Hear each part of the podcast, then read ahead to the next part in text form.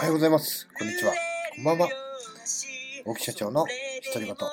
今日も元気よく始めていきたいと思います。さあ、この配信ではサラリーマン歴約10年、起業して8年の私、大木がその経験を生かして、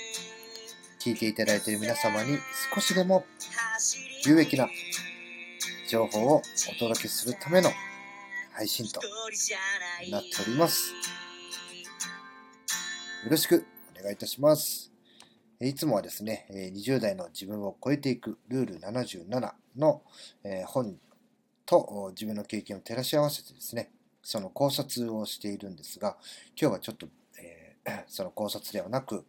えー、ふとね、え、思ったことというのを配信していきたいなというふうに思います。え仕事がね、え覚えられないとかね、えー、自分を変えることができないって言ってね、えー、悩んでる方ね、非常に多いんじゃないかなというふうに思います。えー、私も20代の時はそうでした。で、このね、ポイントについて、え私なりの経験に基づくお話を今日はさせていただきたいなというふうに思います。えわからないことがあった場合というのはね、え必ずと言っていいほど、えー、まあ、分かってる方、上司であったり、先輩であったり、まあ、いろんな立場の方に質問をね、え、するんじゃないかなというふうに思います。で、その質問の時にですね、ポイントとしては、え、自分なりに考えても、まあ、分からない人が分からないなりに考えても分からないというのが、え私のま持論だったりするんですけども、じゃあ全てにおいてね、えこれどうしたらいいですかっていうふうに、えゼロベースから話を聞くっていうのはね、何が問題なのかわからない人が、なんていうか、その話を聞いてもね、答えを聞いても、ああ、そうなんだって、その場だけでね、終わってしまう傾向っていうのは非常に多いんですよ。で、これはなぜかというと、えー、からないものをしっかりと認識、何が分かってないのかっていうのを認識していないからなんですね。えー、答えを聞くことが、え目的になってしまっている。なので、えわからないなり、間違っててもいいんで、必ずね、仮説を立ててみる。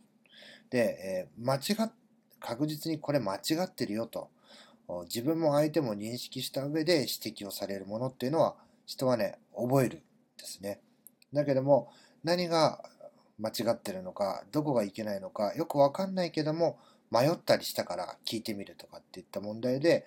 ゼロベースで答えをもらったものっていうのは、人はね、右から左に流す。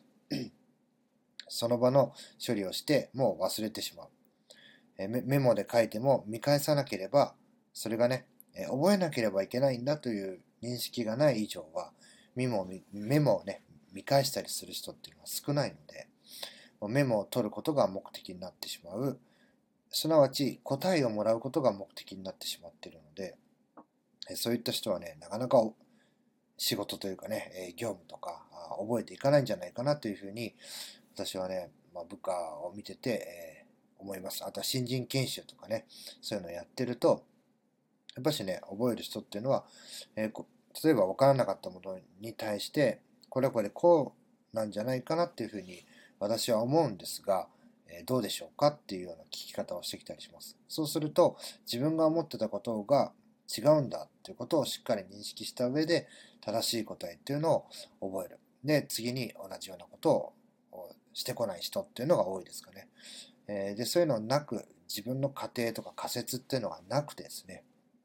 え、ゼロベースで聞いてる人は何度も何度も、もう3回、4回、5回とかじゃ済まないぐらいね、同じことを何度も何度も